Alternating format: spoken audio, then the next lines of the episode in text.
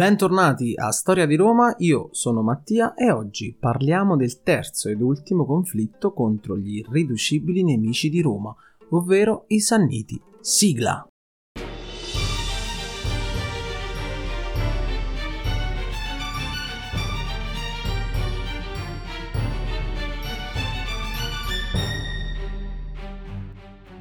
Ci troviamo alla fine del 304 a.C. Roma abbiamo visto che ha combattuto per circa vent'anni contro i Sanniti nella seconda guerra sannitica, ma questa volta riuscendo a vincere firmando un trattato che pose fine alla guerra e impose la supremazia dell'urbe nel centro Italia. Pur non abbandonando l'idea della guerra, Roma nel frattempo trae profitto dal sopravvento che è riuscita ad ottenere sul nemico e prepara altre basi di operazioni per mezzo di nuove colonie, come ad esempio Sora, Luceria e Alba Fucens. In campagna invece controllava il ricco territorio settentrionale e soprattutto le città di Cuma, Neapolis, con il suo porto fondamentale per i commerci nel Mediterraneo, e Capua. Insomma, i Sanniti erano stati schiacciati e fatti arretrare nel loro territorio. Passarono sei anni di pace con i Sanniti, ma in questo periodo non è che le armi romane abbiano trovato pace. Vediamo cosa successe in questi anni prima dello scontro finale contro i Sanniti. Roma fu costretta a mandare eserciti contro Equi e contro Etruschi ed una volta anche in territorio umbro. La prima spedizione contro gli Equi avvenne l'anno stesso che fu firmata la pace con il Sannio. Gli Equi avevano radunato in un campo una grande moltitudine di combattenti di varie città, senza però disciplina e priva di un valido capo. Quando appresero che un esercito romano si era fermato a 4 miglia dal loro campo, decisero di abbandonarlo, di sciogliere l'esercito e tornare alle proprie città a fare resistenza ognuno dentro le proprie mura. Disciplinati, forti e organizzati come erano, i romani si diedero a percorrere la regione lungo e largo, e in 60 giorni, tanto durò la guerra, si impadronirono di oltre 40 paesi e la maggior parte dopo averli costretti alla resa furono distrutti o incendiati. Questa guerra sistematica di pulizia impressionò talmente tanto i popoli vicini che i Marrucini, i Marzi ed i Peligni decisero di chiedere la definitiva amicizia a Roma e con essa strinsero alleanza. La seconda spedizione fu fatta nel 302 e fu più breve, durò solo una settimana. Causa della guerra fu la colonia romana creata a Sora l'anno prima, che gli Equi assalirono. Pur essendo stati respinti dagli stessi abitanti della città, Roma, credendo che gli Equi fossero aiutati da altri popoli, piuttosto allarmata, nominò dittatore Gaio Giunio Bibulco Bruto. Questi, con un forte esercito, marciò contro il nemico che ingenuamente accettò la battaglia, ma fu al primo assalto sgominato e disperso e nei giorni seguenti, più saggiamente, accettò di sottomettersi a Roma. Questa breve guerra, oltre che alla sottomissione degli Equi, fruttò anche l'alleanza con i Vestini. La prima spedizione in Etruria invece fu causata dalle discordie interne degli Aretini e siccome contemporaneamente i Marzi, in Abruzzo, intorno all'importante colonia romana di Carseoli, odierna Carzoli, si erano ribellati, fu nominato dittatore Marco Valerio Massimo e maestro della cavalleria Marco Emilio Paolo. Il dittatore, passato nel territorio dei Marzi, attaccò i ribelli costringendoli a rifugiarsi dentro le mura della città e in pochi giorni riuscì a pacificare la turbolenta regione. Di là Marco Valerio tornò a Roma per rinnovare gli auspici. L'esercito, rimasto sotto il comando di Marco Emilio, passò in Etruria, ma qui, uscito imprudentemente dal campo per predare, cadde in un'imboscata e dopo aver lasciato sul terreno alcuni morti e qualche bandiera in mano al nemico, fu costretto a rifugiarsi nel suo campo base. Poco fu il danno subito dai romani, ma la notizia dell'imboscata giunse subito a Roma e, in un modo diverso, fece pensare ad una grande sconfitta. Per questo motivo furono messe guardie alle porte, ronde nelle vie e furono chiamati i cittadini alle armi. Marco Valerio, partito precipitosamente, constatò invece che le cose in Etruria non presentavano alcuna gravità. Il campo era in un luogo sicuro e quei soldati che avevano perso le bandiere erano stati lasciati per punizione fuori dagli alloggi. Altissimo infatti era il morale dell'esercito romano, sempre pronto a combattere. Tuttavia, levato il campo, il dittatore trasferì l'esercito nel territorio di Russelle, dove il nemico lo seguì. Qui gli Etruschi cercarono di trarre in agguato una schiera romana comandata dal legato Gaio Fulvio, ma non essendovi riusciti l'assalirono con numerose forze. Fulvio riuscì ad informare Valerio e cercò di sostenere l'urto dei nemici fino a quando comparve il grosso dell'esercito. Gli Etruschi si diedero alla fuga e ai Romani non ci volle molto tempo per costringerli alla resa e a subire così una totale disfatta. Gli Etruschi chiesero la pace, ma fu loro concessa solo una tregua di due anni. Intanto nel Sannio, dopo circa cinque anni di tregua, tornavano a rumoreggiare le armi e una nuova guerra sannitica si annunciava, non meno accanita delle precedenti. I Sanniti in questi anni di tregua si erano risollevati dalle perdite subite e dagli sforzi poderosi fatti durante le guerre precedenti. Era venuto il tempo per il bellicoso popolo di vendicare i suoi morti, di liberare le terre cadute in potere dei Romani e di riacquistare tutta la libertà d'azione che gli era stata tolta dal nemico con i patti dell'ultimo trattato di pace concluso nel 304. Riassumendo, possiamo dire quindi che l'Etruria da qualche tempo è in armi contro Roma. I Galli potrebbero forse tornare per incursioni come quella del sacco di Roma e si temono altre ribellioni come per i Marsi, poi ci sono gli Umbri, vigilati dai coloni di Narnia, ma che aspettano pure loro l'occasione di insorgere. Insomma, una situazione che Roma seppe col tempo rimettere a posto e a controllare, ma comunque delicata.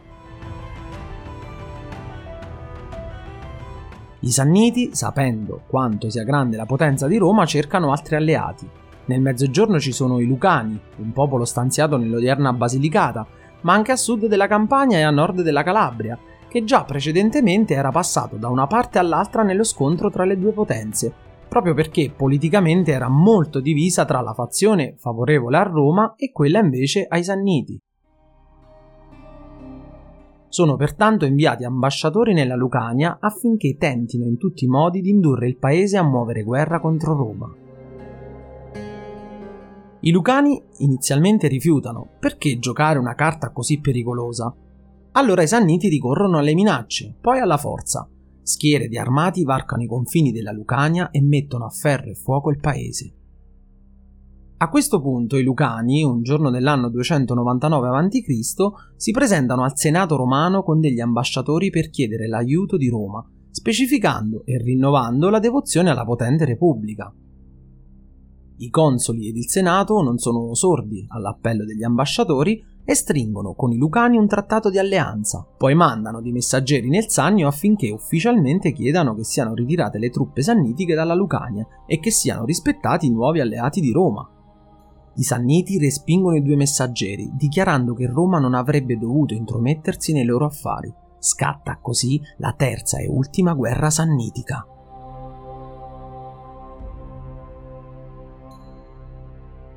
I Sanniti erano sicuramente consapevoli del fatto che si erano riorganizzati e che Roma doveva comunque continuare a fronteggiare a nord le città-stato etrusche. Però calcolarono male la situazione, nel senso che gli Etruschi non rappresentavano più la vecchia potenza e minaccia precedente, poiché erano già state sconfitte dai Romani più volte, per ultima la durissima battaglia di Volterra nel 298, e per di più erano molto divise tra di loro e così scollate stavano andando definitivamente verso il loro decadimento.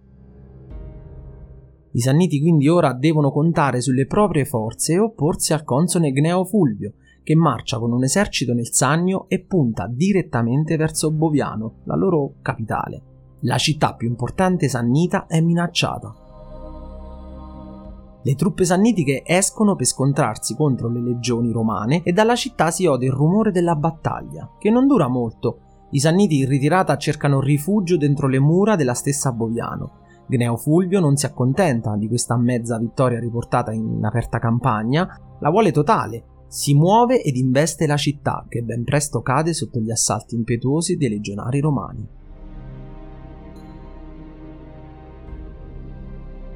Dopo la vittoria e, lasciata a Boviano un forte presidio romano, il console punta dritto verso il Sangro, su Alfidena, che tenta di difendersi ma viene sconfitta sonoramente.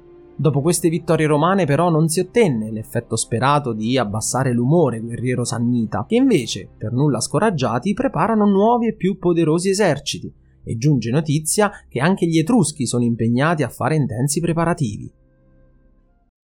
Occorre dunque che Roma non riposi sugli allori, che altre legioni siano formate e che si affidi il comando a generali più famosi e preparati. Fu così richiamato Quinto Fabio Massimo Rulliano, vecchio d'anni e carico di gloria, lo abbiamo già visto negli scorsi episodi, voluto fortemente dal popolo e dal Senato per far sì che Roma affondi definitivamente il colpo mortale sui Sanniti. Inizialmente Rulliano rifiuta, per via dell'età ovviamente e decisamente non più energico come un tempo, ma dopo numerosi appelli cede alle pressioni, accetta la nomina e desidera che gli si dia come collega Publio Decio Mure, altro espertissimo personaggio e comandante romano. Ora le legioni romane sono in ottime mani. Nel corso del 297 a.C. un console andrà in Etruria per cercare di non far riorganizzare l'esercito nemico, l'altro invece si dirige nel Sannio, ma le notizie dei preparativi etruschi risultano false. Messaggeri che giungono da varie parti riferiscono che non c'è nessun preparativo in corso. A Roma non dispiace, tanto meglio, gli sforzi si convergeranno tutti sul Sannio.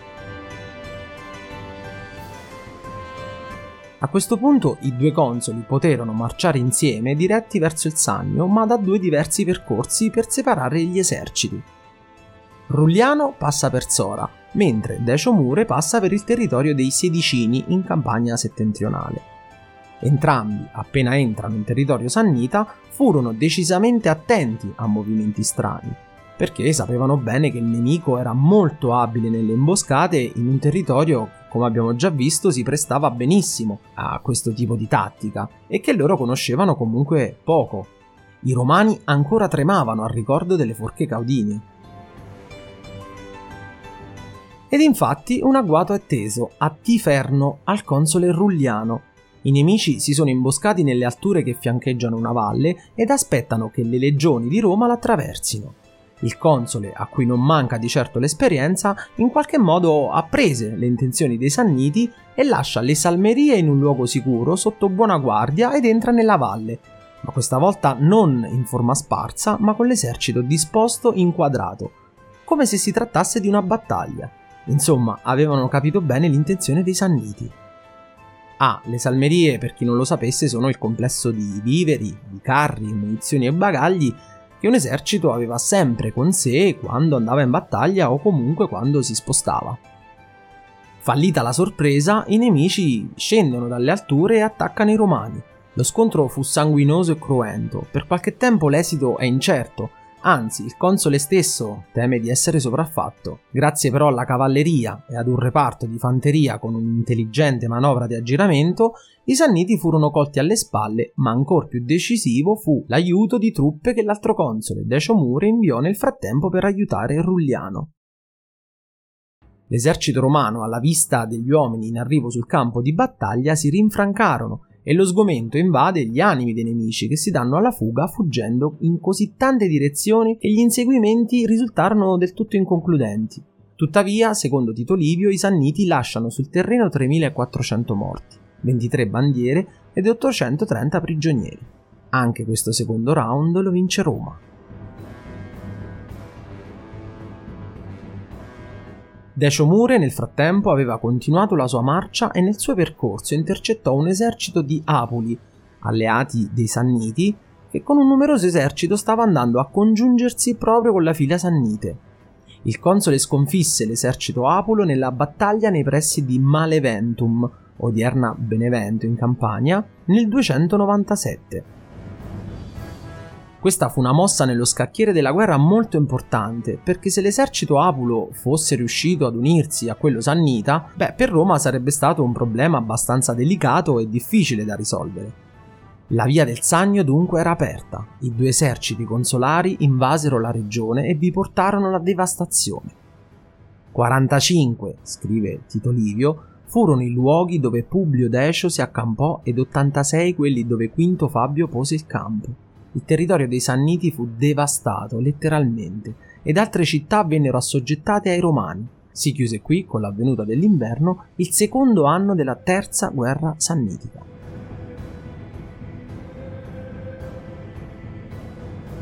L'anno successivo, riorganizzati i piani militari e gli eserciti, riniziarono gli scontri e le battaglie. Il vecchio Fabio Rulliano passa con le sue legioni in Lucania, dove sembrano nascere delle idee politiche non più di alleanza con Roma, e rimette con le armi il potere in mano alla nobiltà invece amica di Roma. Decio nel frattempo rimane nel Sagno a guerreggiare e a controllare le mosse sannite. Ma non è più una guerra in campo aperto, esercito contro esercito, sono solo, diciamo, scorrerie, devastazioni, incendi e saccheggi per le campagne. Publio Decio vuole, così facendo, portare solo lo sgomento nel territorio nemico e impoverirlo, affinché non possa per lungo tempo, con uomini e mezzi, riorganizzarsi. In sostanza, non dà tempo di respiro al nemico stancandolo e colpendolo in continuazione, e poiché le prede, bottino e uomini non si possono trascinare dietro, ogni cosa ha il suo prezzo e si vende. E siamo al punto che i mercanti, abili a gestire questo lucroso mercato, seguono a breve distanza l'esercito nell'attesa del prossimo guadagno.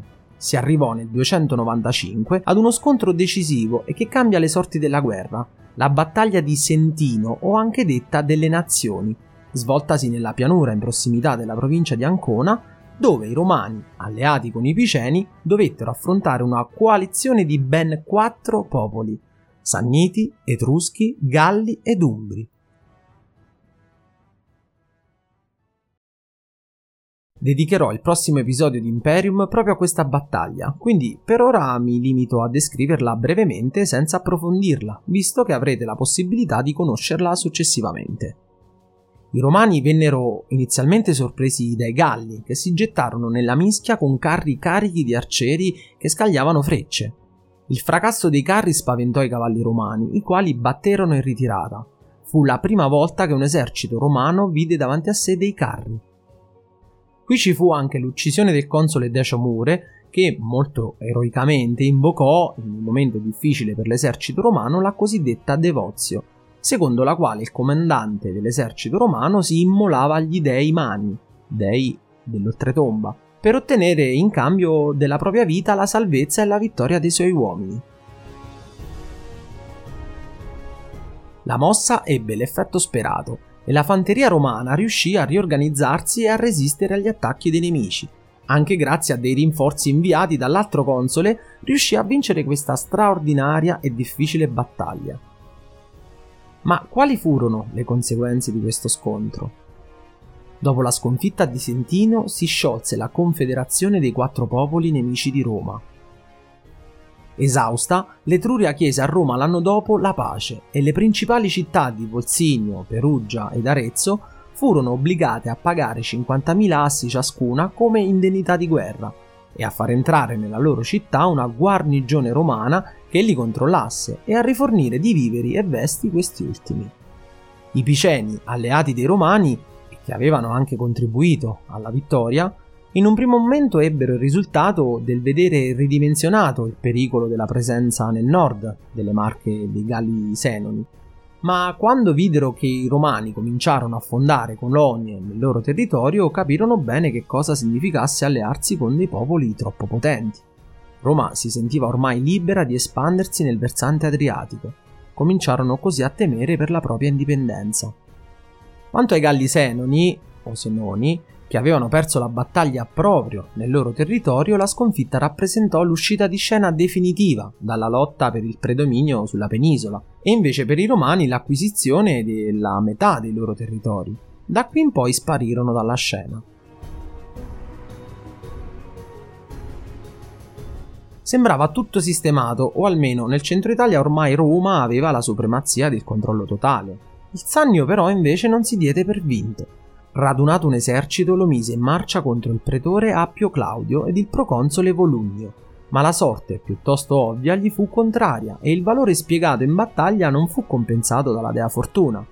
16.000 sanniti perirono ed oltre 2.000 furono catturati. Benché disfatto, il fiero popolo ha ancora la forza di mettere in campo tre eserciti. La strategia prevedeva che con uno intende difendere i confini della regione, con il secondo tentare di invadere l'Etruria o almeno di prendere parte delle sue ricchezze e con il terzo invadere la Campania. Contro quest'ultimo fu mandato il console Attilio Regolo che inizialmente incontrò il nemico in una località difficile per ingaggiare una battaglia e mancò poco ad una disfatta romana che però si risolse con una vittoria. Poi lo stesso Regolo con le sue legioni passò in Apulia e si scontrò con un esercito sannita al confine del territorio di Luceria. La battaglia fu tremenda e le perdite romane superarono quelle del nemico. Alla stanchezza della lotta subentrò nelle truppe di Regolo lo sconforto e se, durante la notte o sul far del mattino, i Sanniti avessero assalito il campo, non avrebbero avuto certamente difficoltà a conquistarlo. Per fortuna che anche il nemico era molto stanco e non meno sfiduciato di quello romano. E, giunto il giorno, anziché riprendere il combattimento, avevano deciso di abbandonare il campo per rientrare nel Sannio. Il console, vedendo quel movimento, pensò che i Sanniti volessero assalire l'accampamento romano e con le preghiere e con le minacce riuscì a far riprendere le armi agli stanchi e svogliati soldati romani per schierarli contro il nemico.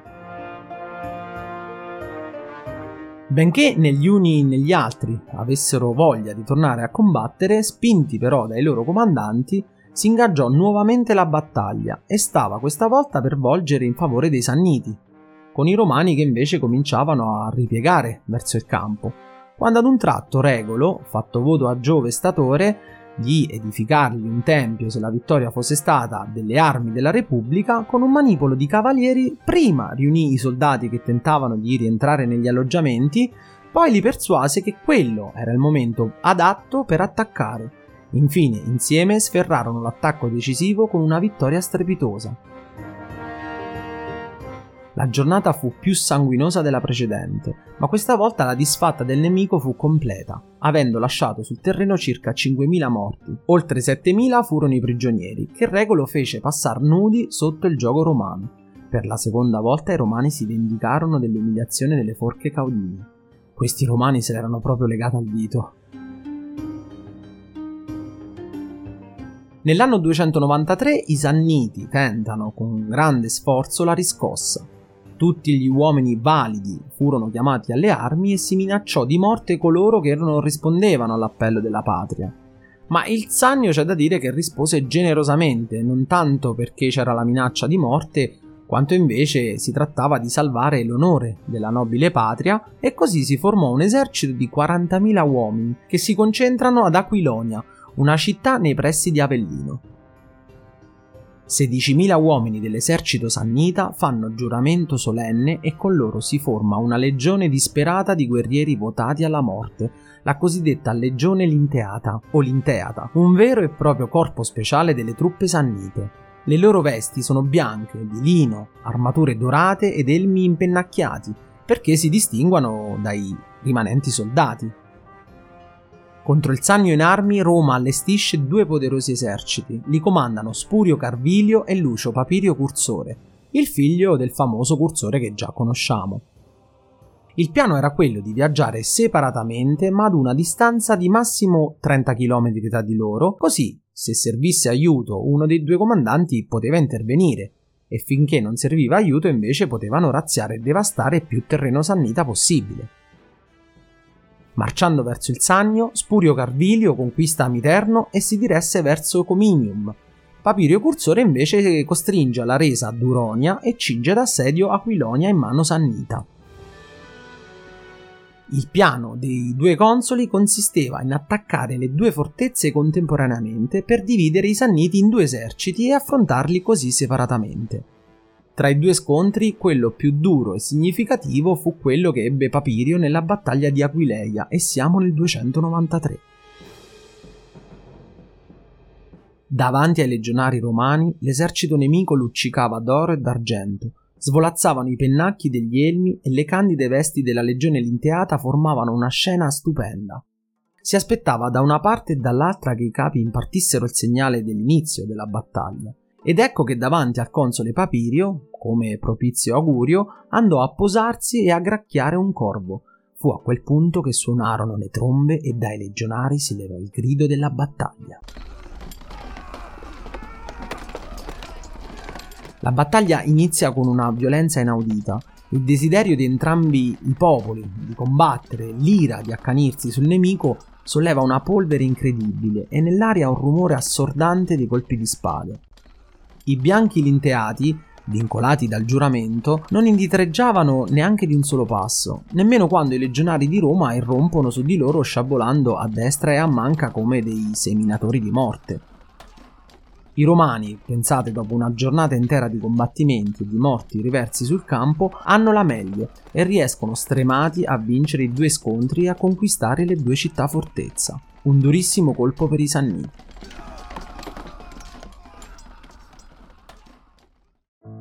I due consoli tornarono a Roma con dei bottini incredibili, osannati dalla popolazione e dai politici. Fu un successo tanto decisivo quanto celebrato. La guerra dopo queste ultime dure battaglie sta finalmente giungendo al termine. L'ultima resistenza sannita, tenuta in vita dai soldati scampati a questo massacro delle due battaglie e anche da qualche altro cittadino semplice durò altri due anni ma non senza difficoltà per i romani. Nel 292 Gaio Ponzio, il comandante principale e punto di riferimento sannita, rimase questa volta prigioniero e portato a Roma. Dopo un periodo iniziale di detenzione fu giustiziato tramite decapitazione nel foro centrale dell'urbe. Due anni dopo, siamo nel 290, quattro legioni romane annientarono le ultime sacche di ribellione rimanenti, facendo sì che i Sanniti, ormai rimasti in un piccolo lembo di territorio e tra l'altro contornato da tantissime nuove colonie romane, firmassero la pace e la resa finale. Rimasero un popolo con le sue tradizioni, la sua lingua, ma ormai insignificanti per i piani di espansione che aveva Roma. Con la vittoria sui Sanniti, i Romani conquistarono una posizione di supremazia in tutto il centro-sud e imposero alle altre popolazioni italiche le loro decisioni in politica estera, riducendo le stesse a fornire contingenti di truppe e a finanziare campagne militari. Roma ormai era una potenza affermata che faceva paura al resto della penisola e non solo.